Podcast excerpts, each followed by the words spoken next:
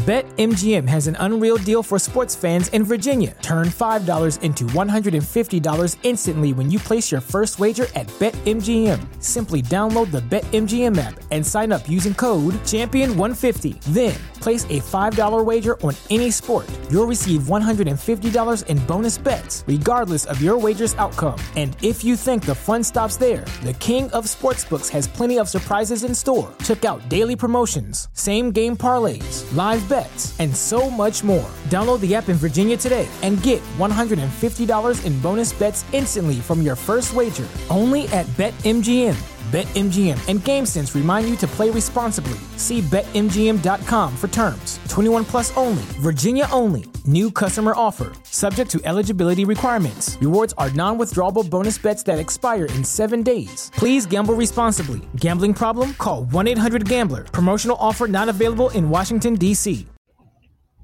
Check your camera real quick.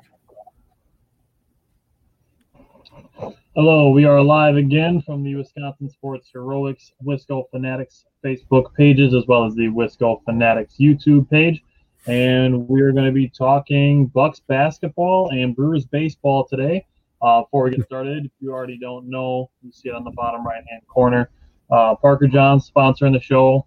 Uh, four locations Sheboygan, Kiel, Menasha, and Green Bay. Um, Jake and I definitely want to get up to the Green Bay Parker Johns hopefully sooner than later, and uh, hopefully get a chance to meet with some Packer fans up there that have been following the show since last season. Um, it's going to be exciting that it'll be our, our second season of doing the show during Packers season, so it'll be really cool to uh, be able to meet with some of the fans of the show and fans of the Packers and uh, kind of interact with people that check in and watch the show every week. So, Jake, how you doing? Good. Um, I'm going to add something in there when we, you know, Tyler's talking about that live my dad wanted to join us. Uh, if you watch the show, you know my dad Pat, and my dad actually lost the bet for the Fourth of July hot dog eating yeah. contest. and I was just talking to him today, and he said he wants to get pied in the face live. So if you want to see somebody get pied in the face, come check us out live when we do that. We'll uh, come up with more details about that later. Fairbanks, Alaska. That is awesome. It's really cool to see so far where the show has gone. I know last Packer season we had somebody say hi from Ireland and Costa Rica and Virginia. It's it's cool to see where where people are watching the show from. So thanks for commenting. That's really cool that we have somebody watching the show from Alaska. Yeah, man, that's sweet. All right, let's start with Bucks Hawks. The Bucks were able to finish the Hawks series in six games. Um, when we talked about it last week, um, we were kind of leaning towards maybe it being seven games. The Bucks because have to finish the two games at home, but Bucks got it done in six. Um, something that really surprised me after Giannis got injured in Game Four is that he was trying to play Game Five. He was trying to play Game Five already. Like I, I know, know he's got that. He's got that mentality of you know like he wants to do everything all the time, but uh, that was one of those situations where they had to kind of protect him from himself and you know, when people are asking the question of was he ready to be back for this game, we talked. You know, Jake. I had Jake mention it when he was talking about the keys on Monday that you know he was reportedly under an army of observers. So I knew that if they're coming into this situation where Giannis is going to play, there were going to be tons of opinions on if he was ready to go or not. It wasn't going to be like, yeah, one team doctor said like, yeah, he's probably okay. It was definitely going to be like first opinion, second opinion. You know, the team doctors, the medical staff, you know, everybody was going to sign off on it before he played. So I'm not super nervous that, you know, Giannis did end up playing and it didn't look like it affected him. So let's see let's see what the Bucks did without Giannis before we move into game one of the finals. Let's start with game five. Jake, what did you see from game five? Uh, game five was the Bobby Portis show, was the Brook Lopez show, was a little bit of home cooking. Uh, it was definitely what the Bucks needed after losing Game Four and Giannis. Uh, you know, when you play at home, it calms the nerves. Uh, and the role players usually play better at home. You get to feed off the energy. Uh, you know, everybody really played good. Bobby had a great game. Brook Lopez was the leading scorer with 33. Uh, just really just Bucks played good at home. They beat they beat a team that they should have beat anyways. They shouldn't have lost game one. Should not have won six games in my opinion. We should have beat them in five games. Uh, game four they beat beat us I mean, I'm not going to say that when we should have won, but uh, they came out flat that game. No excuses is what it is. But game five was really just Brook Lopez killing down low. Bucks really went down there and took control of the paint. And Bobby Portis added that spark, man. He really filled in nicely for Giannis, in my opinion. Yeah, and then that's who I thought was going to get the starting nod with Giannis being out. Um, the combination of Khris Middleton, Jrue Holiday, Brook Lopez, Bobby Portis combined for 106 out of the 123 points that the Bucks scored in Game Five. So it was really, you know, we talked last week, and I I showed I went, you know, there's eight name, eight games, nine games, ten games, eleven games that most of the Bucks have played this year without Giannis, and I highlighted, you know, that seems basically every situation that everybody stepped their game up without Giannis and that's that's what came to pass. I mean, both games really, um, games five and six, everybody stepped their game up, and definitely the starting lineup for sure. And like I said, 106 out of the 123 points. Um, they out rebounded, they out stole, they out assisted Atlanta in game five. They had fewer turnovers, which is something that's been a big deal, something that I've harped on every show for the last three months. Um, the three point shooting kind of iffy. Um, is what it is. Um, Brook Lopez, you highlighted Jake. He did have his playoff career high, so kind of wanted to give him some credit for that. Um, the other thing that I want to give credit for is Khris Middleton and Jrue Holiday. Um, the Hawks cut the game pretty close a few times in the second half, but every time the Hawks got close, it was Middleton and Holiday countering. Your so star showed up, man have to have that happen. That, that, was perfect. I mean, that's all you could really, you know, want from those two. And then same for Brook and Bobby. I mean, everything you could want from those two, they did it, um, offensively and defensively. Um, the only thing I can say for defense that kind of sucks is Pat Connaughton's just too short for Gallinari. Is what it is. I mean, the best you can do is contest it. He made he made a lot of tough shots in that series. He's a, he's a good player, man. He, he made just, a lot of contested jump shots in that series. He did. Um, game five, the Bucks did lead the entire game, and so far through every series, you know, I've highlighted you know a bunch of X factor guys. This is one of the things that I asked Jake to say for some of my keys. Um, my key for this series, my X factor for this series, was Kevin Huerter. In Game Five, he was three for twelve on field goals, so they were able to keep that guy down. And you know, the Hawks were really relying on just Trae Young, Bogdan, and Gallinari to make all their jump shots. And some games it worked out for them, some games it didn't. And then we can move into game six. Trae Young came back for that game, and he was four for 17. And Jrue Holiday in game six played some fantastic defense. He was everywhere on defense. He was literally everywhere. I know you brought up the uh, when you were doing your keys about Jrue Holiday, and they mentioned during the broadcast he was going to guard every player on the Hawks. Yeah, uh, Reggie and he did. He, he, got he had a bunch of steals. I mean, Jrue Holiday finished 27, nine rebounds, nine assists, four steals, and two blocks. Yeah, he was the man, dude. He was. He was awesome. Um, so that I want to get your opinion on this. Do you think Trae Young coming back hurt the Hawks in that game? I don't think it hurt them, but it didn't help them either. I mean, I mean, I mean, nah, it probably did help them more than it hurt them. I'm really weighing this. It probably did help them more than it hurt them because then you have to think about Trae Young. Like he could still stand still and hit shots, even if he's not explosive and yada yada. He's not getting to the rim like he normally does, but he could still stand there and be a shooter for you. Like he could be a jump sh- jump shooter, you know. So he probably helped more than he hurt, but they let him be a ball handler and obviously being out a couple of games, you know, he seemed to get a little gas, but he didn't he didn't have the same quickness. Um, somebody I do want to shout out, and I know me and you were getting kind of frustrated at him during the game was Cam Reddish. That guy, oh, when he puts it all he, together, he almost he almost had as good of a third quarter as Khris Middleton. Almost. Yeah, he he was he was damn good in that game. You know, for a young kid, man, he he could be something. Um, I was gonna say, you know, you were talking about Jrue Holiday. I personally, I know a lot of Bucks fans don't feel this way. I personally thought Jrue Holiday was the best player on the floor for for three out of the four quarters. The only quarter he wasn't was obviously when Khris Middleton went crazy, twenty three points. You know, he was nuts. He carried us. I'm not to say anything bad about Khris Middleton. Uh, Middleton is balling out in these playoffs, man. Um, I know I, I said a little piece on Monday that, you know, maybe we need to stop the Khris slander because before the season, I talked about he doesn't earn anything from me, you know, and a lot of people in the regular season, it's, regular season, yeah. when it when it counts, you know, we, we need him to step up.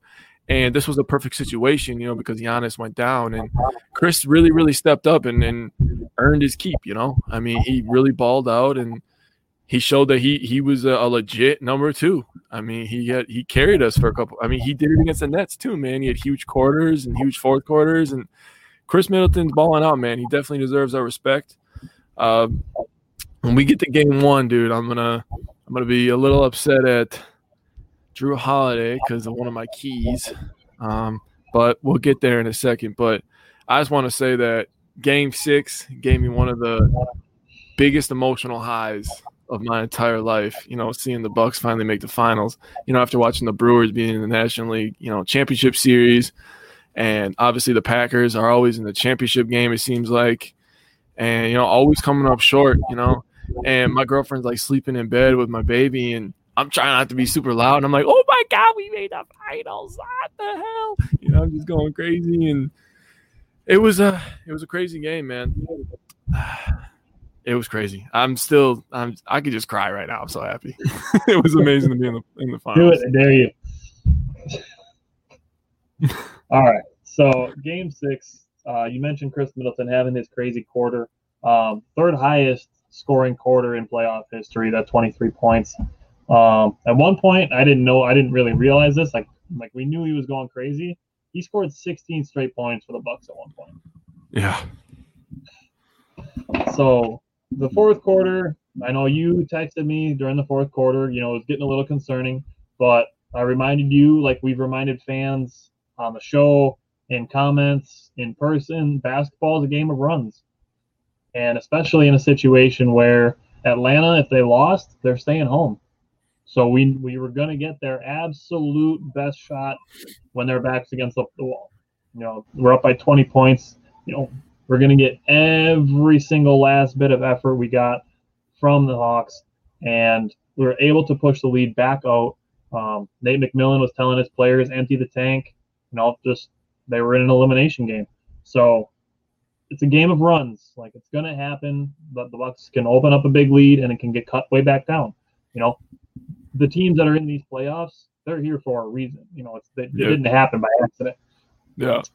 Um, my X Factor, Kevin Huerter from the Hawks, game six, two for 10. So the Bucks were able to keep a lid on Kevin Huerter.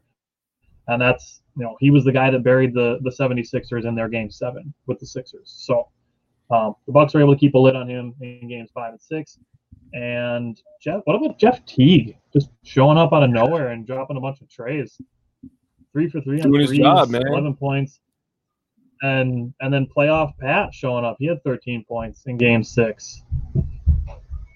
So Pat, man, I mean, need to start respecting Pat Connaughton, dude. I'm even real sick of the Pat really slander, man.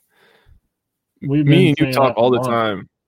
Yeah, me and you talk all the time about you know how how important he is to our team. He's a he's a lunch pail guy, man. So we need him on our team. He does a lot of stuff for us. He does everything.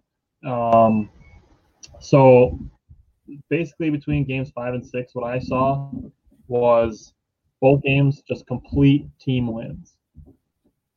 You know, I mean, you can highlight, you know, Middleton's crazy third quarter, or you know, you know, the Bobby chance feeling Bobby Portis in Game Five, but both of these games were really complete team efforts. Um, even down to guys like PJ Tucker. You know, there's still there's still questioning around why is PJ Tucker on this team? You know, what does he do? What does he not do? People got to look past the fact that he has games where he only scores three points or five points. Like, he's not going to score 11 or 14 every game. That's not really his role. His role is to play tough, tenacious defense and get some offensive rebounds, which he's actually pretty good at. In Game Six, he had four offensive rebounds. So yeah, he does. He does um, that a lot. PJ Tucker is going to keep playing a whole lot, and then two other things yet before we move on to game one. Um, the Bucks, game six, 19 of 21 on free throws. That's huge, huge knocking down free throws in the playoffs. Um, mm-hmm. Well, we'll talk about that. Yeah, we'll talk about it. Uh, and then games four, five, and six. Um, game four obviously won it by Atlanta, and games five and six obviously won by Milwaukee. Not a single lead change in any of those three games. I know. I heard that stat. That's amazing. That's crazy. I have no idea if that's ever happened before, but uh, that definitely stuck out to me. That it was weird that uh, you know games four, five, and six, the team that led led the entire game. Um, do you have anything else before we move into game one? No. No. All right, let's talk Bucks Suns. I'll let you kick it off. I actually have a lot of notes because I kept my notebook during the game and basically wrote down a lot of stuff that I was texting you and just what to to get into in one game more than I would have expected, honestly. But um, let's talk about it. Talk about game six or game one. Right. So the stance I'm taking is I'm going to say my little piece. I'm going to let you say your piece, and I'm going to play off of what you say. You know, we're going to have a little debate here. Uh, we're probably going to agree on a lot of it, so it's not much of a debate, but we're going to talk about it. Uh, things, things, that I saw. Um, you know, I was just thinking about our keys, and my number one key was to control the boards and you know, when you look at the box score, it looks like the Bucks. It was it was kind of it was close. I mean, but really only one guy in the Suns was killing us in the boards. DeAndre Ayton, he did his job. Did you see that little video? Little side note. Did you see that video of uh Chris Paul stealing Ayton's 20th rebound? No. yeah, it was like right at the end. He was like kind of tipping it, and then Chris Paul was right there, and he just grabs it, and I'm just like, "Oh, dude, you could have let him at 20 and 20. Like, come on." I know you're excited to be in the finals, Chris, but you only had four rebounds, bud. but uh, anyways, man, I mean, it was 47 to 43 on the boards. Uh, Chris Paul and Devin Booker really controlled this game. You know, I was texting, uh, I was texting you, I was texting my dad, I was texting a bunch of people. And one thing that I kept saying is the Suns are just way too comfortable. They controlled the pace of that game entirely. And I'm going to credit that to the Bucks having to do the much quicker turnaround. I mean, think about what the Bucks have had to go through the last couple years. A couple years ago, two games away, they get basically swept out after being up 2-0. Yep. Then last year, going to the bubble, getting our butts handed to us by the Heat. And then this year, having to fight through everything, fight through, you know, people were saying we're going to lose the Heat. People are saying there's no way we're going to beat the Nets. And now Trae Young dominates game one. People are saying the Hawks are going to beat us. And then finally making it that's such an emotional high. You know, people counting you out all the time. You have to go on the road. You know, you only had a couple days to turn around. You know, from that that high to coming in and trying to be refocused for game one. The Suns had an extended period of time. They're at home. They didn't have to travel. So it was like the Suns were already comfortable, man. They had a couple days to celebrate and get that out of their system, you know? And that's something to take into account, you know, the mentality of the game. So that really played a factor for me. Um, so with that being said, I'm there real quick. Yeah, Ben. Um, I'll let you continue after that. I just want to say something with that. Um, with that is the preparation time also. So it's yeah. you know it's not just about the rest and you know you know being yeah. ready to go. or Like having that preparation and yeah. you know being able to look for five days. Hey, we're playing the Bucks, and then the Bucks have hey we have two days and we have to fly back from Atlanta, cross over to Phoenix Right. And right. try to work in preparation for Phoenix in two days. Right. So go ahead. So, I mean, on top of that, I mean, I was just going to say my next point is, you know, think about Budenholzer too, you know, because I was going to say preparation. That's why I said we're probably going to agree on a lot of this. You know, Budenholzer, people are calling for his head all the time. You know, he's down in Atlanta. He gets swept in the Eastern Conference Finals. He comes to Milwaukee. He can't get the job done. Can't get the job done. He finally gets the job done. There's that photo of Budenholzer jumping into one of the assistant's arms, and he, you could just you can feel the emotion in the picture. You know, there's there's there, there is those pictures every once in a while. So to me, I'm happy after game one. Am I happy that we lost? Absolutely not. Did we right. get our butts whooped in the free throw category? Absolutely. We got hosed on that. I'm not yeah. one that usually complains about refs because my dad's always told me that it usually evens out. And usually it does. You know, you give it a chance, it usually yep. evens out. In this game, they called some late fouls to really, really make it look more even than it was, but it was not even. for the first three and a half quarters. I'll tell you that right now. The Bucks had more threes made, they had more rebounds, they had more assists. They they both had 22 bench points, so you can't say either of the benches killed. I mean, Giannis had 2017. Khris Middleton played great, 29, 7 and 4. The one person that I said I was going to be upset at was Jrue Holiday. Jrue Holiday, 10 points, 7 rebounds, 9 assists. 4 of 14. Jrue, I get it. Giannis is back. And for the first quarter, Giannis played well. He didn't look like he had the same pep in his step, I'll say. Didn't have the same lift, but he was still Giannis, you know? Um, it was in the second quarter when he got that amazing block that we were all kind of like, okay, this is Giannis. But Jrue Holiday, man, you just talked about it in the presser about staying aggressive and how your teammates are always telling you to stay aggressive. He has to force the issue. And you know one way to do that? No more switching on those screens. That is that and the free throws is the entire reason the Phoenix Suns won yep. this game. Easily. Not for one second do I think that the Phoenix Suns are better than the Bucks. Not for one no, second. No. No, I don't think they're better. I really don't. I think the Bucks have a better team, especially yep. now that Saric is out. He's got a torn ACL. Yep. That's huge for us. Not that we wish injuries on anybody because we absolutely do not. We don't laugh right. at injuries. Injuries are the worst part of the game. But he's out. He tore his ACL, and that was one person I was worried about because he's height off the bench. Um, I mean, other. I mean, Jrue Holiday's got to stay aggressive. Bucks can't be switching those screens. You gotta. You either gotta. You know, tell them to to go high, and we just rotate high, and we just allow them to shoot those corners. We gotta let Crowder shoot. We gotta let Torrey Craig shoot. They're not gonna kill us. They're not guys that are gonna go eight of eight of ten or eight of eleven. And you know what? If they do, congratulations. So you know what this reminds me of is the situation where we were talking during the Miami series about let's let's let Duncan Robinson and Dewayne Dedmon try to beat us instead of Jimmy Butler and Bam Adebayo and exactly. Goran Dragic.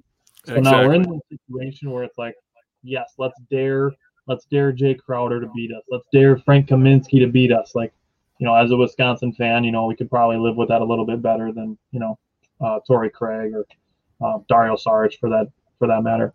But yeah. it, it's not letting Chris Paul, Devin Booker, and DeAndre Ayton beat us. And the combination, Chris Paul got off to a slow start in this game. He missed his first four shots, I think, and it didn't matter because the Bucks were over switching everything, and he kept getting Lopez on him and kept getting Jrue Holiday on DeAndre Ayton, and they just kept getting oops for layups and dunks. Like it was way too easy for Phoenix with that over switching scheme. And that's when I texted you that that reminded me exactly of game one versus Atlanta. The Bucks were over switching everything. Trae Young went off for 48 points.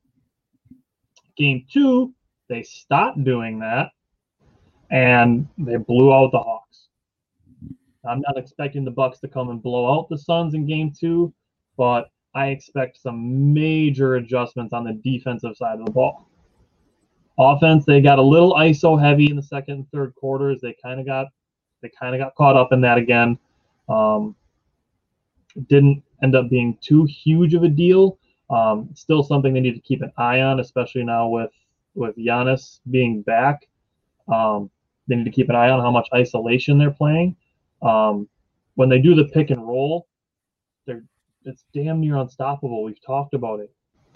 I mean, the Bucks the Bucks beat the Nets with Giannis and Middleton running pick and rolls. Mm. It's it's super effective because they're both smart players and they both know what to do. And now Brook Lopez has a bunch of experience in the last three games alone of running the pick and roll and getting alley oops.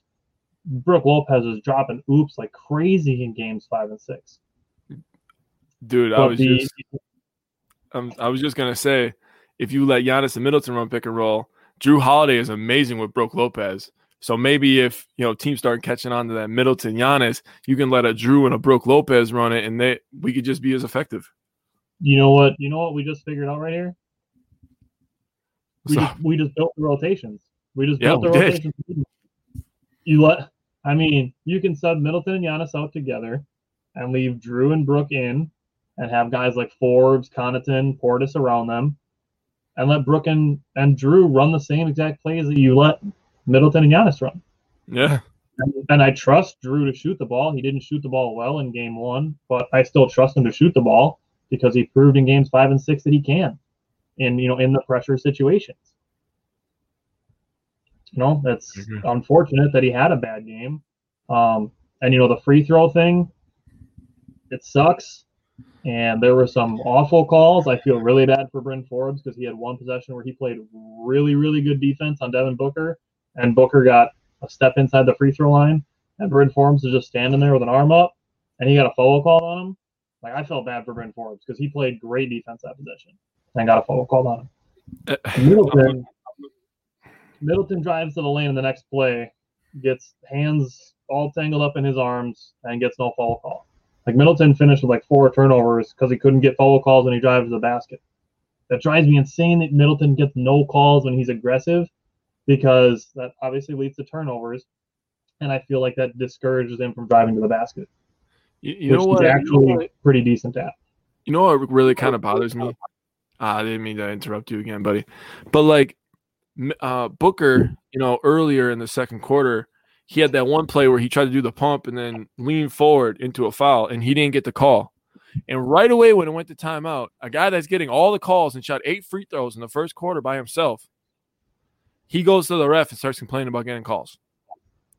I really feel like the Bucks are gonna come out. You know, they're gonna they're gonna come out tomorrow. I I fully expect a much better Bucks team. Not that the Yep. Bucks played terrible, but I fully Yep. expect this series to be tied going into Sunday. And then you know what I expect to see on Sunday? I expect to see down. Devin Booker complaining to the refs a lot. That's what I expect to see on Sunday. So I just said this when we were talking about the switching that I expect some major adjustments going into game two. And Mhm. you know, like Budenholzer gets a lot of flack. I don't think he's the best at in-game adjustments, but this playoffs, this entire playoffs, he's shown that he's been really damn good at game-to-game adjustments. I can agree with He's that. been really good game-to-game adjustments because he did it during the Miami series, and that led to a sweep. And he did it during the Brooklyn series with guys coming on and off the floor. Um, you know, same way we talk about it. We're not cheering for injuries, but they happen. It's part of the game. All the bullshit about people saying, you know, there needs to be an asterisk next to this title because there's not an LA and a Brooklyn team in here because guys were hurt. That's a bullshit excuse. It is. It's bullshit. Injuries happen. It's part of the game, and it's a cop out, and it's an excuse. You can you just miss me with that. So that being said, injury happens to Trae Young too. Then Giannis gets injured. You know, all these things lead to adjustments, and I want to give Budenholzer credit credit for adjusting to all of those situations and getting the Bucks as far as they are. For me, you said you know you're happy with game one. Obviously, not happy that they lost. I'm not happy that they lost either. But but this does, like I said, it reminded me of game one against the Hawks. The game one of every single series has been a feel it out game. Yep. And the Bucks lost game one of this series. They lost game one of the Atlanta series. They lost game one of the Brooklyn series. And game one of the Miami series went into overtime, and the Bucks only won that game because Khris Middleton hit a game winner. Yep. So they could have lost that game too. So the first game of every single series has been a feel it out game. And two of those games were on the road. So I mean, when we talk about you know, games one and two were in Phoenix, what do every coach say that they want to do? Obviously they want to win both, but they're happy with a split. Yeah. So if the Bucks can come up tomorrow night and get a win, they're happy. They're going home up or not up, but they've stolen, you know, the home court advantage.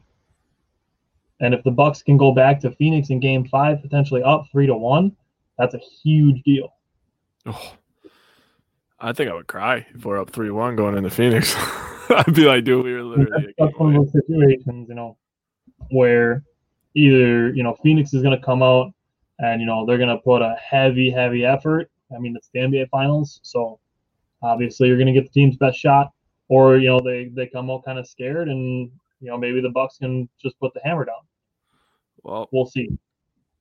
I mean. I'll say this: the Suns, you know, they had the most road wins in the NBA this year in the regular season.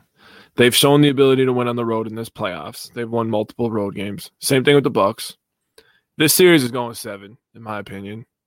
Uh, I just I remember that the other day we didn't give our series previews like our predictions.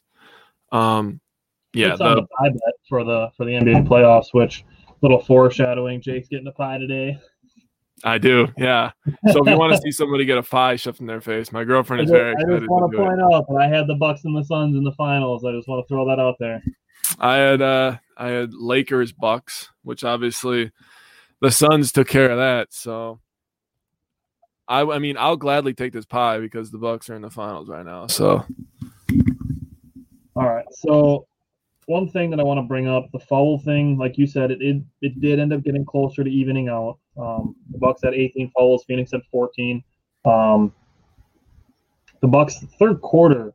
So the Bucks, there was one specific rotation where the Bucks closed the gap down to seven points, and that was when they were running Giannis at the 5 mm-hmm. um, I don't expect to see a ton of this going forward, just because, like we talked about, um, I think the switching is going to come down a lot. Um, I do expect to see more Pat Connaughton. Um, when the when the Bucks were doing a like a heavy switching scheme against the Nets, it was not working out for them. Uh, it didn't work out in the Atlanta series. But when they started playing Pat Connaughton more, Pat Connaughton is the guy that has the the speed and the athleticism to hedge way out on the screener. That's that's when his man is setting a screen that he takes a step towards half court on his man to make the guy that has the ball dribble closer to half court and take him two more steps away from the basket. And then Pat Connaughton has the athleticism to get back to his man, the guy that set the screen, um, without giving up, you know, a layup or a wide open three pointer in enough time for the guy who's getting screened to get back to the ball handler. Um, I think Pat Connaughton did a great job of that, especially in the Brooklyn series. Um, and I, you know, I would like to see more of that in this series, um, just because, like I said, I think his athleticism fits with that. Um, I did not like seeing Brook Lopez guarding Chris Paul and Devin Booker as many times as he was last night. I feel bad for Brook because I think a couple times he actually played pretty good defense. Like you know, it, you know, just a couple weeks ago when we were complaining about it, he would be four or five feet off the guy, you know, and that was just a wide open little pull up. But I think he was actually contesting him pretty solid. I just think Chris Paul and Devin Booker one of you know they are some of the better mid range scorers. You know, Chris this league has off. I mean, Chris Paul's been doing it for 16 years now. That's his shot, man. He yep. dribbles around, he snakes around, he'll find he'll set his feet. He does it against point guards, good defenders, man. So against Brook Lopez, I mean, he got a couple lucky bounces in my opinion, but he's a good shooter. It's called shooter's touch, right? Shooter's touch, yeah. Yeah. So I mean, and Devin Booker, Devin Booker's Devin Booker. I mean, he he got some calls last night, but I expect that because you know the April nineteenth game, the Bucks lost against the Suns, and guess who got a call at the end of that overtime? Do you remember that game? Yeah, I don't want to talk about it. That, yeah, that, that was irritates me because like I, you know, I was looking up the, you know, going into the Arkeys, I was looking mm-hmm. up, you know, the, the, two games. Both of the regular season games are decided by one point, both mm-hmm. in irritating fashion. Um, and it's still the fact that PJ Tucker got that foul call on him for like a finger touching an elbow, and Devin Booker only getting the call because he yelled like he got fouled really hard. That's still. Ugh. I will say, Devin Booker is one of those guys who's going to have to change his play style next season. Um, he did get called for one. He got one call that went the Bucks' way when he kicked his leg out, and he got the offensive foul call. Um, that's a that's that's an offensive foul every time if you're trying to draw a foul by kicking your leg out. And, it's not a natural you know, motion. Right. So he does that almost every time he shoots when it's not on a pull up. You know, if he's not dribbling the ball and shooting off the dribble, like he kicks his yeah. leg out really far like that every time. Um, but then he's doing the thing where you know he's doing the pump fake and then he's leaning in. That next season is going to be an offensive foul. I know. So, I'm very excited for that because I'm sick and tired of watching that bull crap. Oh my god, James Harden can fuck off. Um, so that's gonna be that's gonna be an offensive foul next season. So Booker, yeah. um, Booker's not gonna be able to do that next season. Um, you know, yeah. it might you know it might work to his benefit for the rest of the finals, but um, you know we'll see what happens with that. Um, the Bucks too, they got a whole bunch of offensive rebounds. There was one possession where where Brook and Middleton both had like three offensive rebounds apiece in the one possession. They just couldn't get the ball to fall. Oh my god. It's just a little unlucky, honestly. Um, so you know, all that, all of this being said, the Bucks lost by what, 13 points. Like, it's it's deceiving. You know, you can say, "Oh, the Bucks lost by double digits." Like this game, like you said, the, the Bucks are the more talented team. I think. Um, I just think Phoenix was just executed a little bit better, and um, you know, got some got some calls that went their way, and that's just how it went. Yeah. Um, I mean, if you think about it, even the turnovers that I bring up a lot, some of those plays, if the Bucks get foul calls on some of those turnovers, you know that turnover battle is closer. I mean, that's just one more thing. Um, what I did want to say is, I texted you this last night. Um, the Bucks need to get more transition. Yeah. That's they're one of the best teams in the league, if not the best team in the league in transition. And you know, we talked about it last week um, about guys like Brook Lopez and Bobby Portis getting out on the fast break uh, when they're contesting jump shots by guards. So in a situation where you know the ball is rotating around and say say a guy like Torrey Craig is standing on the top of the three point line wide open and he shoots a three and he misses and Brook Lopez takes off. And then he's got, you know, Torrey Craig's the only guy who's close enough to him to guard him. And, you know, Brook Lopez can just hold him off with one arm and get a He catch. did that in the of the the- game. He did. It was Jay Crowder that was on him when it Yeah. happened. And, you know, Jay Crowder is strong, but he's still not big enough. I mean, So- Brook Lopez is enormous. Um, yeah, DeAndre Ayton's the only guy that they can really throw at him. Even Kaminsky is, uh, I think, two inches shorter than Brook. Man, I was so upset when Kaminsky came in the game. They didn't just give the ball to Brook every play. Like, dude, I know he missed that one against Kaminsky, but do it. Go back to the well. Keep Yeah. going to that until it does not work. Yeah. So, anyway, moral of the story: um, fucking to get more in transition is what I want to see for offensive adjustments. Um, to just just get the rebounds, just go. You know, the Bucks have lots of guys that can bring the ball at the floor. Use Jrue Holiday after a made bucket, then he's your you know he's your true point guard. But in in a transition situation, you have Middleton can bring the ball up, Jrue can bring the ball up, and Giannis can bring the ball up. One of those three gets the rebound, everybody else go. I saw too many times, and it happened. It happened during some of the Atlanta games too, where two or three guys are hanging back behind half court when the other team's five guys are all back on defense, ready to play defense, and then they're just passing behind half court. It's happening between Middleton and Holiday a lot. Um, I'd like to see less of that, and I'd like to see more go. But I'm going to make two points. One, Giannis needs to stop bringing the ball up.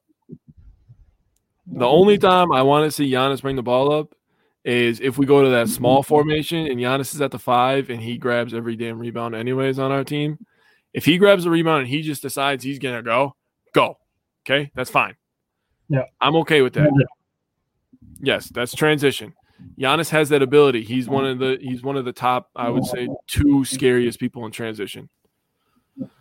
Um, him and LeBron are my top two scariest people in transition. That's who I would really say.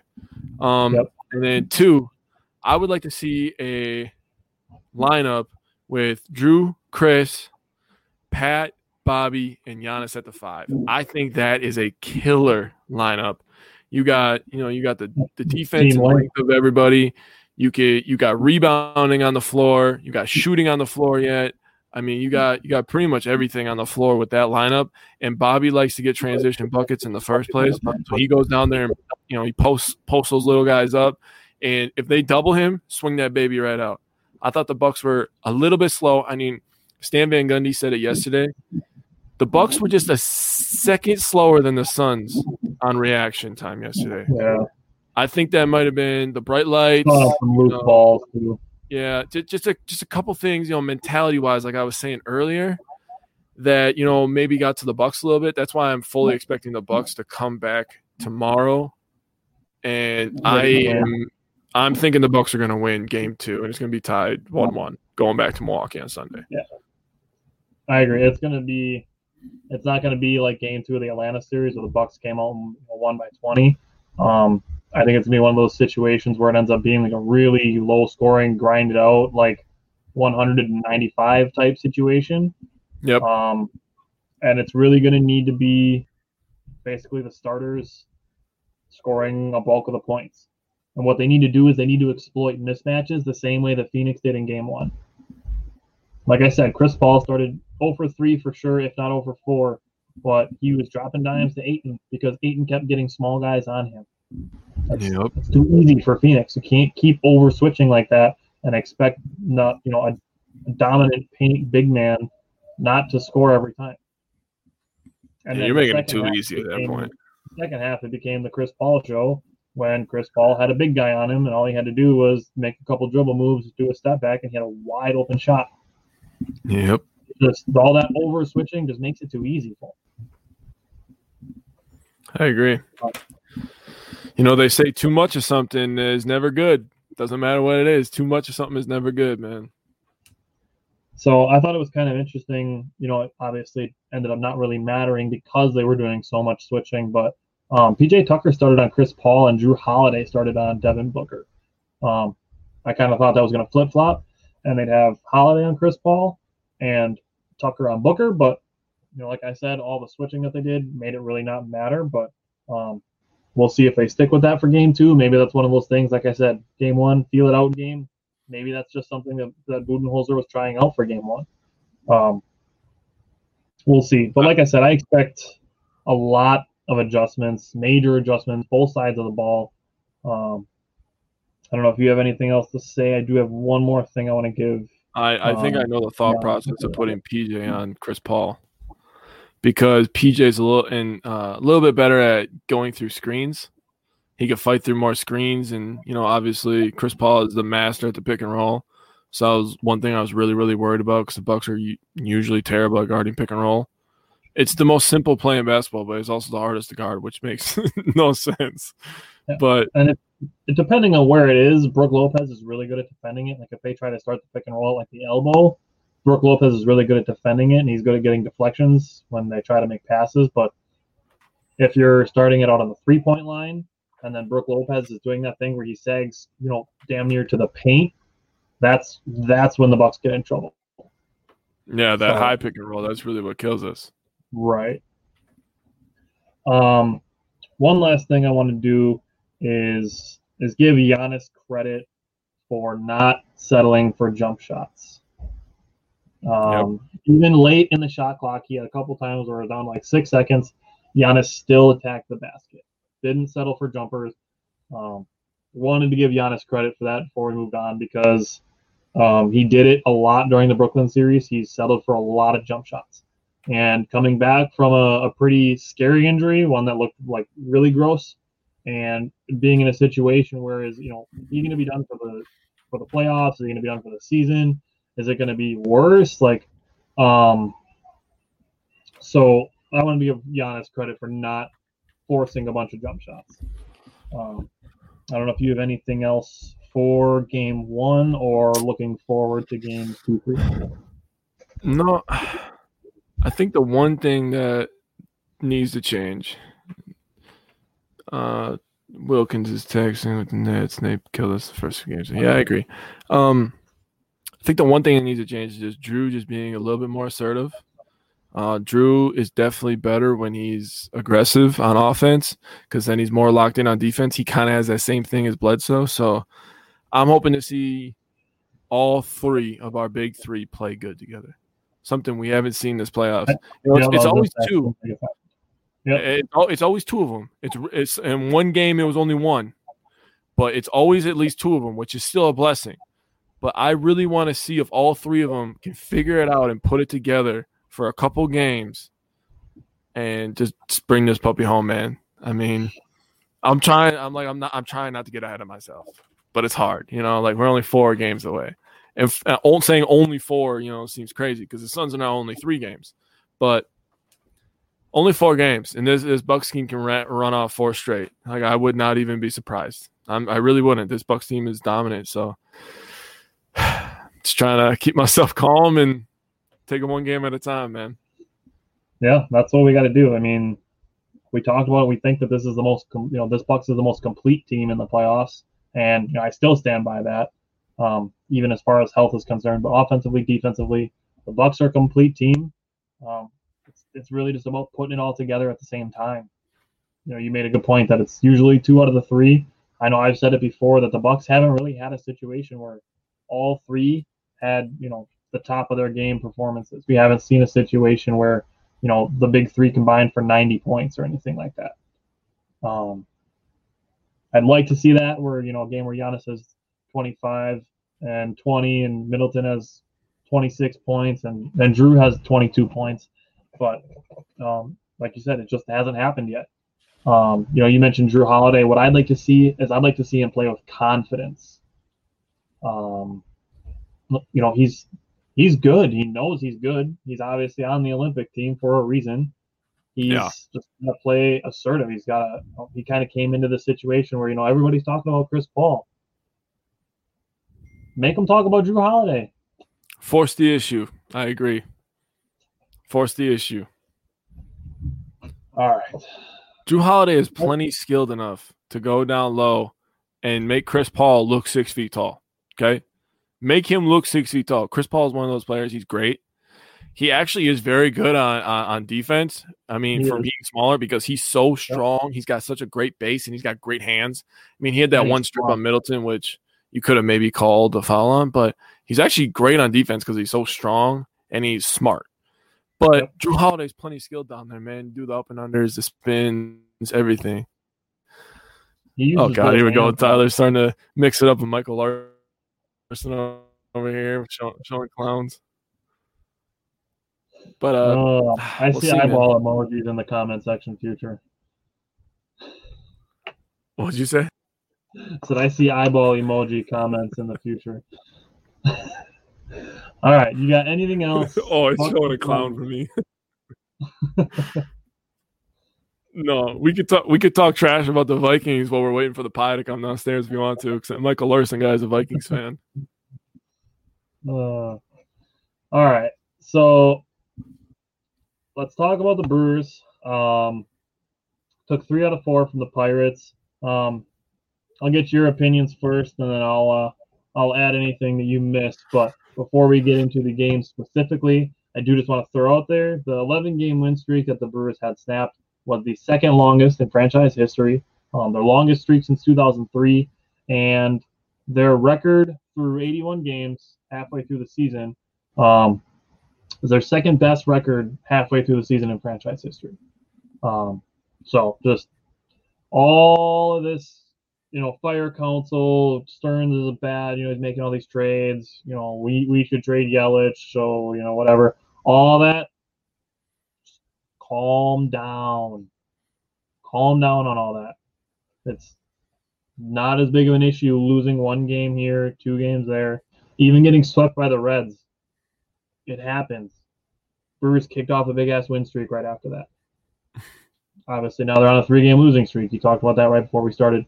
Um, yep. The Brewers lost the first of their their doubleheader today, um, and we'll talk about that. But let's start with the Pirate series. Uh, what did you see in those four games? Okay. Hey, Cubs lost eleven straight. yeah, Cubs suck. um, I was gonna say, I mean, I know I just said the Cubs suck, but no team sucks worse this year than the Pirates. So that that's nice. Uh, Brewers just they were just hot, man, for a while. I mean, 11 game win streak. How often do you see that in baseball? They play so many games, and you rarely see double digit win streaks. That's special, man. That's true, especially when you get into a situation like I know I know Craig Counsell does this. You can act like professional baseball teams don't do this, but when they win the first two games of a series, that third game is pretty often a mulligan type game where yeah. they give all big, you know, they give all the big hitters a rest day, and it happened in that Cubs series. Um, you know, Craig Counsell pulled the mulligan. You know, obviously, you know, they did the bullpen thing, and Aaron Ashby got roughed up, and the Brewers started off down seven nothing. But then all of a sudden, the Brewers like, "Hey, you guys want to win?" And then they just rattled off 15 unanswered runs. Um, so that being said, the 11 game win streak is is impressive. It really is, and it goes to show that the Brewers have capable hitters that just were struggling to get going. Um, yeah. Peterson just came out of nowhere and started getting on base like every time he was up to bat. Um, Jackie Bradley Jr. started hitting. Um, Luis Urias was hitting well. He kind of went back down, but now today he was two for three in the first game. Um, yeah, let's. I'll let you get back to your uh, Pittsburgh sucks narrative because I, uh, um, I agree. Yeah, I don't have. I don't. There, there really is nothing really for me to like elaborate on. I guess. I mean, the Brewers, in my opinion, are playing great defense lately. Obviously, that helps with 11 game win streak. They're hitting. They're hitting in bunches. They're hitting with people on base. That's really, really big. Um, I mean, they scored 25 runs to eight against the Pirates, which is insanity. Uh, just re- really just that, like you you said, you know, out people getting on base. I mean, Jason base, that was a little thing that was floating around for a little bit, and uh, I see people talking about my man Hiura again. Um, since being called up, he's he is hitting 244. So I mean, that's not terrible. He's not killing it, but the Brewers, you know, obviously don't have a lot of faith in him because they just made a trade. I don't even remember the guy's name, Tellez or Teller or whatever. Uh, yeah, it's Rowdy Tellez. Yeah, I was uh I was actually taking a nap during the first game, kind of in and out, and I saw him do his first at bat for the Brewers officially. My my thoughts on the Rowdy Tellez thing is that it has more to do with Daniel Vogelbach than it does with Keston Hiura. Because if you look at a picture of of Rowdy Tellez, you'd think it was like Daniel Vogelbach's brother. Like they're so, seriously, they're seriously they look they look like they could be brothers. I know. I didn't know who he was, right? Because like I'm not like the biggest baseball fan in the world. Like I don't follow everything. And I looked him up, and the first photo is him going like, and I'm like, who is this guy, bro?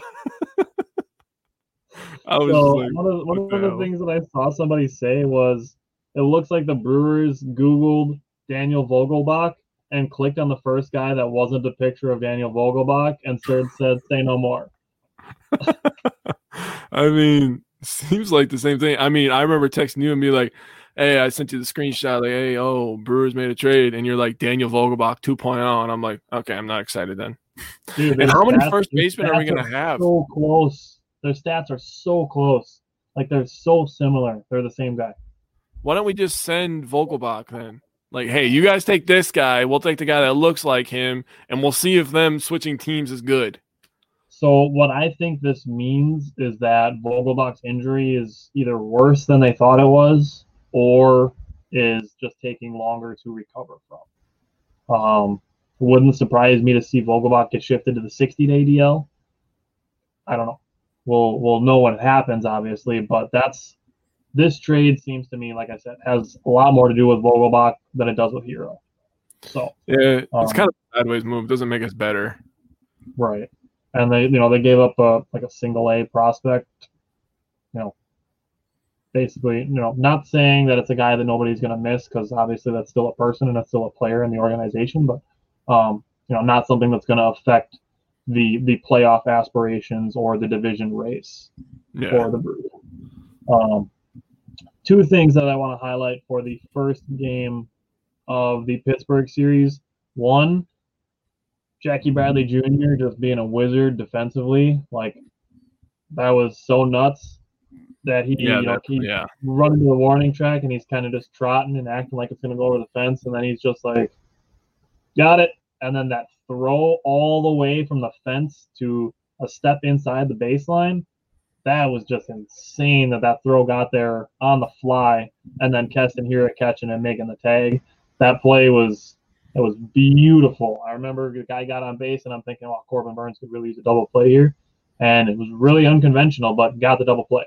Um, huge for Jackie Bradley Jr. Um, so that was good for him. Um, then the game the Brewers lost. So game four of the series, Luis Urias had a deep flyout. Um, it was in the left center part of the field. Um, it was tracked. It would have been a home run in 29 out of 30 major league ballparks. it's like what? okay, that's yeah, it's really unlucky for Luis Urias. That ball would have been a home run in 29 out of 30 ballparks, all of them except for PNC Park in which they were playing. That's garbage. so, uh, bummer for Urias. Um, it happens. Uh, part of the game. Um, Urias would probably tell you that. Um, that being said, um, game one, the Brewers drew seven walks, only had eight strikeouts, so the plate discipline improving there. Um, Keston Hiura's plate discipline definitely improving. Um, Corbin Burnes in that first game, seven innings and a third, five strikeouts, only one walk, so that's that's good for Corbin Burnes. Um, second game, Adrian Houser, six and two thirds, uh, only one earned run, five strikeouts, only two walks. I, you know, that's right at the ceiling of how many walks I'd like to see. Um, the Brewers scored two more runs in the ninth inning of that game, continuing their ninth inning, um, you know, scoring that they've been doing since the Rockies series. Um, could have used some of that in game one of the doubleheader, but you know, doubleheaders are only seven innings now, so they didn't get a yeah, chance to put up their, their ninth inning. I don't. I'd, I'd like to see the second game of the doubleheader be shortened to seven, not both of them. Yeah, like the but, first one you could play normal. You know what I mean? Right. I mean, I think they look at the expanded rosters too. Like, I think you should you know be able to do that. I get that it's a long season, but um, game three, Brewers won eleven to two. I want to give a credit to Eric Lauer for having back-to-back quality starts in the absence of Brett Anderson. Um, six and a third, four hits, one earned run. He did rack up four walks, so that's something for him to work on. Um, that being said, um, I said this last week. He only had 87 pitches when he was taken out. He's one of those guys you want to take out before he makes a mistake, not after. But yep. uh, he did his thing. Um, then the third or the first inning, um, three hits with two outs after Christian Yelich drew a walk, um, led to three runs. So that was that was nice to see. Um, second inning, all with two outs, um, a double, a walk, a single, and another single led to two more runs. So the Bucks, the Bucks, the Brewers, um, playing a little bit small ball. Too. I know. um, the Brewers playing some small ball and getting out to leads. Um, Craig Counsell talked about this when they're playing with leads about being more aggressive, and it definitely was visible with more stolen bases coming. Um, Tyrone Taylor stealing bases, Yelich stealing bases. It's it's cool to see. It's it's fun to watch, honestly. Um, yeah. You know the Brewers playing with leads and then you know being aggressive as opposed to the, you know the tight like, you know the pitching duel, you know two to one games, three to one games. Um, feels a lot more relaxed and more fun when they're winning games 7 to 2, 11 to 2, 15 to 7. Um, that being said, um, game four, they lost two to zero. Um, Freddie Peralta, he had a good, you know, he had a decent start. Um, six innings, only gave up two runs, but the five walks jumped out really big to me. Um, yeah. Watching him pitch, it seemed like he was overthrowing the ball. Uh, like it seemed like he was trying to, you know, get two extra miles an hour on all of his pitches, and it led to him like overthrowing the ball and just missing the strike zone that much. Um, yeah. He did finish with seven strikeouts. Um, the the bunting situation. Another time where a bunt resulted in double play. Um, it's not always the best decision. That's that situation is exactly why. At first and second with one out, and you get a bunt double play, and the Pirates are out of the inning, and you bail them out. So that, not a fan. Um, I am a fan of Nick Cousins. Five appearances, six and a third innings, no earned runs, 11 strikeouts. Um, led to basically another bullpen guy, Trevor Richards, being expendable. He was included yeah. in that um, that Rowdy Tellez deal. Um, so the Brewers are really they're finding replacements for the bullpen, and they're they're coming by them pretty easily, honestly. Um, even Miguel Sanchez is a guy who's been up he's been pretty good in his limited role so far. Um, he pitched in the beginning of that at Aaron Ashby started game. Um, you know, Cousins pitching well. Um, I think the Brewers will probably still be active for another reliever yet before the deadline. Um, and then, like I said, you know, Aaron Ashby is going to be a guy that they're going to bring up from from Nashville to use in a bullpen situation, um, similar to what they've done with Freddie Peralta and Corbin Burnes in the past. Um, you know, they've they come into the league as starters, but you know, just to kind of get their feet wet in Major League Baseball, um, they bring them up late in seasons, have them pitch some limited innings out of the bullpen, and it's it's worked for the Brewers. So, um, last night's game. Let's talk about the Brewers Mets series. What did you, I suppose, the continuing Brewers Mets series? Um, game one of the doubleheader just wrapped up. Game two of the doubleheader starts in 40 minutes. So, um, yeah. let's just talk about last night's game and a little bit about game one today. Well, I was at work last night, so I didn't get to watch last night's game. I uh, Tuesdays kind of suck for me. Uh, I have to work in the morning, early, 4 a.m. I work till about 1.30, 2 o'clock in the afternoon. Take a little break. I go back to work at five, and then I usually work until like 8.30, 9 o'clock. Tuesdays are really, really crappy days for me. They're very long. Uh, I'm a Pepsi merchandiser, so I'm just gonna say respect your merchandiser because they work hard. Tyler knows all about that. Um, but I did look at the score. I saw we lost four to two. Uh, Brewers were up two to one most of the game, if I remember correctly, until they had a three-run. What was it, eighth inning? Uh, I believe uh, seventh inning. It was seventh inning. Okay, yep. they had three-run seventh inning. inning. I mean, the Brewers and Mets are very similar. Yep. Honestly, Absolutely. they have great. Both have great pitching. The Brewers are better on defense. Yep. Um, and they both have very bad streaks of hitting. They both have very bad, like where they just they cannot hit the ball. Uh, they're both very similar. Uh, today's loss that kind of sucked. I didn't get to see how they scored to take the lead, but because I was helping with my daughter, but I did see how the Brewers got to take the lead. Uh, the Mets pitcher walked a couple people, and then he ended up hitting Yelich, and which ended up, you know, with the bases loaded, ended up uh, putting a run in for us. I didn't see how we lost the game. I, I just got the update when I was changing a poopy diaper that the, the Brewers lost, and I was like, "How do you lose that?" They basically tried to hand you the game. Yeah, uh, it was. We did hit two homers off uh, Degrom, which was pretty sick. Not gonna lie, that's pretty sick. Not a lot of people get Degrom, especially twice. Man, he is damn good. Brewers the first team to get him twice. Oh wow, really? I didn't even know that first team this season to have a multi home run game off of Jacob DeGrom. And Luis Urias leading off, boy. He went yard. I'm starting to like him, man. I'm starting to like. I like Urias. I, uh, I was okay with trading Arcia, and I've I had that discussion a hundred times in April about Luis Urias, Orlando Arcia. Yeah. Um, I'm totally ready to ride with Luis Urias at third base. Um, yeah. Do you do you have any updates on Arcia? Like, is he playing for the Braves at all? Is he, he got called up on Monday. He played left field the first game that he got called up. Yeah. What? Yeah. I don't. Yeah. I, honestly, I'm. I don't really look into it much because I don't care. But. Um, Holy crap! Yeah, I, just, I saw you know in some of the Brewers groups that I'm in that he played left field in his first game when he got called up. Um, one other guy now that we're talking about the Mets series, um, one guy that I really want to highlight is Erick Strickland, um, Hunter Strickland. Erick Strickland used to play for the Bucks when they were really terrible. That's the wrong Strickland.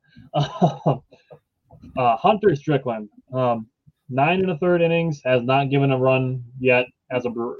The Brewers got him from the Angels for cash considerations. David Stearns says he's he's a wizard. So um, we got that going for us. Um, just another reason why um, the Brewers were able to trade Trevor Richards. Um, Who was actually pretty solid for us, I thought. He he was up and down really. Like when he first started pitching for the Brewers, he you know he gave up runs kind of frequently. Um, then he then he really rounded into form. He had a couple really nice outings. Um, I know I texted you the game that I was at a couple Saturdays ago. Uh, he came in with the bases loaded and he struck out the side. Um, so that was awesome. Um, he's just been really up and down. Um, you know, wish him the best in Toronto. Um, you know, they're not going to compete the way that the Brewers are, which is, you know, kind of a bummer to go on a team that's having a lot of fun and winning games. Um, yeah. To have to go to actually be the Buffalo Blue Jays for a little while. Um, but you know, baseball is what it is. Um, Willy Adames, only player with two hits in that first game. Um, Woodruff didn't really get a lot of run, run support. Uh, like I said, that seventh inning was the three runs that ended up being the backbreaker. Um, and then today, we knew Hader wasn't going to go 100%. We knew in years past that he's been vulnerable to the long ball, and today was no exception. Second battery face, he gave up a home run, and that's you know that squared the game. And then Suter lost the game in the eighth inning. Um, is what it is. Happens. Yeah. Try to get him in the second one. Um, You play 162 of them, man. Exactly. them. I mean, we just rattled off 11 in a row after getting swept by the Reds. It's going to happen. I mean, the Cubs just lost 11 in a row, so it could easily be worse. Yeah. Yeah, we could be the Um, Cubs. We could be as bad as the exactly. Cubs. Yeah, they yeah. When we came into that series with the Cubs, we were up by what three games in that in that division. I think it was three games because we were Yeah. talking about getting the, the lead to six games. Yeah. And they they haven't stopped losing since then. so, um, yeah, the Cubs might go into fire sale mode. I think they're going to. Got got kicked off by the Brewers sweeping them. I Um, mean, if we want to stop getting new first basemen and they just want to give us Anthony Rizzo, I would be yeah, yeah, thousand percent okay with that because Anthony Rizzo is a cool guy and he's good at baseball. So two things that I'm okay with on the Brewers. I know I hate it. Like, like we like sports, so we're not to the point where it's like we hate every single person and player that is on every other team. Yeah, We keep it realistic. There, if there's one Cubs player that I like, it's Anthony Rizzo.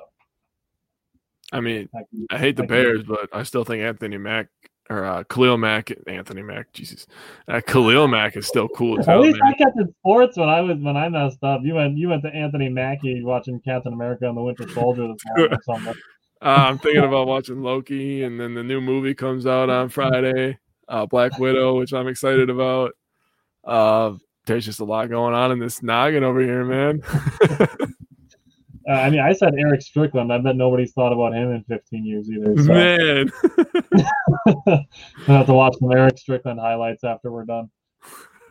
hey, I'm wearing the Mike Redd, man. It makes me That's want to watch, watch uh, Michael Redd I think, was on the team when they were still purple and green, so that's that's weird. Um, couple of couple of good things that did come out of this um, first game, the doubleheader loss. Luis Urias back in the hitting column, two hits, three at bats, so that's good. Um, Corbin Burnes with a really quality start. Um, he only pitched five and two thirds. If you see that and you're like, why did he only pitch five and two thirds innings? It's because it was a seven inning game. So that was, you know, an inning, an inning and a third away from being a potential complete game. So that's why. Um, eight strikeouts in those five and two thirds innings and no walks. So uh, definitely give a hand for Corbin Burnes for not walking anybody. That's something when we talk about guys not going deep into games, it's because their pitch counts usually get out of control, and it's almost always the walks that end up driving their pitch count up. Um, guys like Peralta, Woodruff, and Burnes, they're all power pitchers, so they're all strikeout guys. So their pitch counts are just going to be higher because they go deeper into counts because they have good stuff that makes guys swing and miss. Mhm. Um, versus guys like Adrian Houser, Eric Lauer, and Brett Anderson, who are contact, soft contact pitchers, um, and they, you know, they rely on ground balls. Um, so that was still a positive takeaway. The Corbin Burnes had a great outing. Um, it's good to see that from him in the the Burnes Degrom matchup. Um, I think Corbin Burnes had the upper hand in that one. Um, you know, it was two to one when he turned it over to the bullpen. The Brewers bullpen has been very good. Um, so not a whole lot of complaints there. Um, Suter's been good lately. You know, it happens. Like you said, 162 games. They're not going to win them all. So try to get the last one. Agreed, man. Yeah, I think I think they'll come back. Like you said, after you win the first two games, last one's kind of a mulligan. Maybe the manager for the the Mets will kind of just mail it in, you know, since they it's a doubleheader and just let Yep. let some players get some rest and let the Brewers take this Well, last yeah, one. let some other guys get some playing time. The Brewers can, can wrap one up. Yeah, Um, you got anything else, Bucks and Brewers, before you get pie in the face? No, I'm gonna send this pie emoji to my girlfriend. Hopefully she reads it. Otherwise, I'm gonna have to call her and be like, "Hey, come down here and put a pie in my face. All right, so I have to captain let there be pie. But I'm, I'm gonna hold on to this as long as I possibly can. Um, I'm gonna milk it for all that it's worth. That I will not be getting a pie yet. Um, this is going to be our our third pie bet. Um, our second one, um, well, I guess second or third. I guess your dad's getting the third one. Um, our first pie bet was from the March Madness competition. Jake got the pie for that one for even the least March Madness picks right. Um, we got a lot of positive feedback from the pie bets, so we're going to keep those going. And we filled one out for the NBA playoff bracket, which is why Jake's getting a pie today. Uh, if you're following on the uh, Wisconsin Sports Heroics Facebook page, uh, follow us on the Wisco Fanatics page, and you can see you know all the details of the pie bets. Jake and I have our brackets posted from the um, from the NBA playoff bracket. Also, Jake's dad is getting a pie because he thought it would be a fun idea to make a pie bet on the national hot dog eating contest, which I ended up being the closest. Jake's dad put uh, what did he have, seventy or sixty nine? He put 69. Um, I had 72. You had 73. Yeah, Jake had 72, and I had 73. Joey Chestnut broke the record, ate 76 hot dogs in 10 minutes. So I was the closest. Jake's dad was the farthest, and Jake's dad will be getting a pie sometime soon. Um, yep. Point yep. is, no pie for this guy. Jake's getting pie number two. So, like I said, if we, you're following uh, on Sports Heroics, check us out on Wisco Fanatics so you can see the details of the pie bets as they come out. You could also follow us on Instagram or YouTube. I mean, we have those pages up and running as well. So, any way you wanted to follow us, we have many options. Uh, we're working on a website. We're working on getting some apparel, some t-shirts, hats, uh, joggers, stuff like that. So if you want to rock with us, roll with us. I think we're pretty cool dudes. We take pies to the face and we talk about your favorite sports teams. So that seems pretty Jake, cool to Jake, me. Jake, Jake takes pie. I don't take pie. Not yet. Oh, I take pies to the face. I am severely hoping that my girlfriend is not as rude as my dad because that last one hurt real bad. I don't want I don't want her to count down for you. Either. I don't want you to be ready for it and bracing for it. I just want just straight pie in the face. So if you hear a baby crying, it's an actual baby. My girlfriend had to bring the my child down here because she just woke up from her nap. Um, so my girlfriend's getting the pie ready. We bought a, a pie from Walmart. Um, this this little plastic thing around the pie looks very dangerous, so please do not murder me.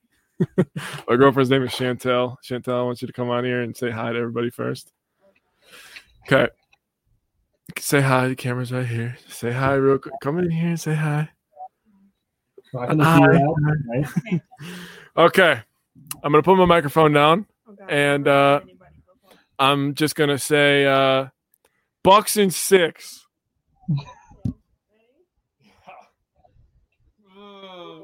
Don't count down for him. Just do it. Just hit him with it. Go. know, but I never find anybody. I don't wanna Just hurt.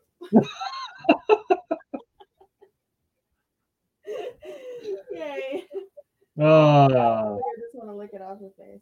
Oh, That's so fun for everybody. We gotta end the camera for that behind the face.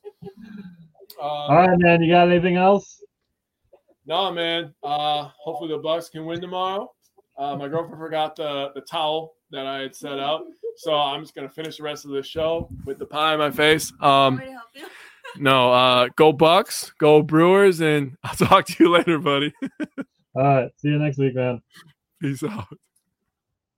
BetMGM has an unreal deal for sports fans in Virginia. Turn $5 into $150 instantly when you place your first wager at BetMGM. Simply download the BetMGM app and sign up using code Champion150. Then place a $5 wager on any sport. You'll receive $150 in bonus bets, regardless of your wager's outcome. And if you think the fun stops there, the King of Sportsbooks has plenty of surprises in store. Check out daily promotions, same game parlays, live bets, and so much more. Download the app in Virginia today and get $150 in bonus bets instantly from your first wager. Only at BetMGM. BetMGM and GameSense remind you to play responsibly. See BetMGM.com for terms. 21 plus only, Virginia only. New customer offer, subject to eligibility requirements. Rewards are non withdrawable bonus bets that expire in seven days. Please gamble responsibly. Gambling problem? Call 1 800 Gambler. Promotional offer not available in Washington, D.C.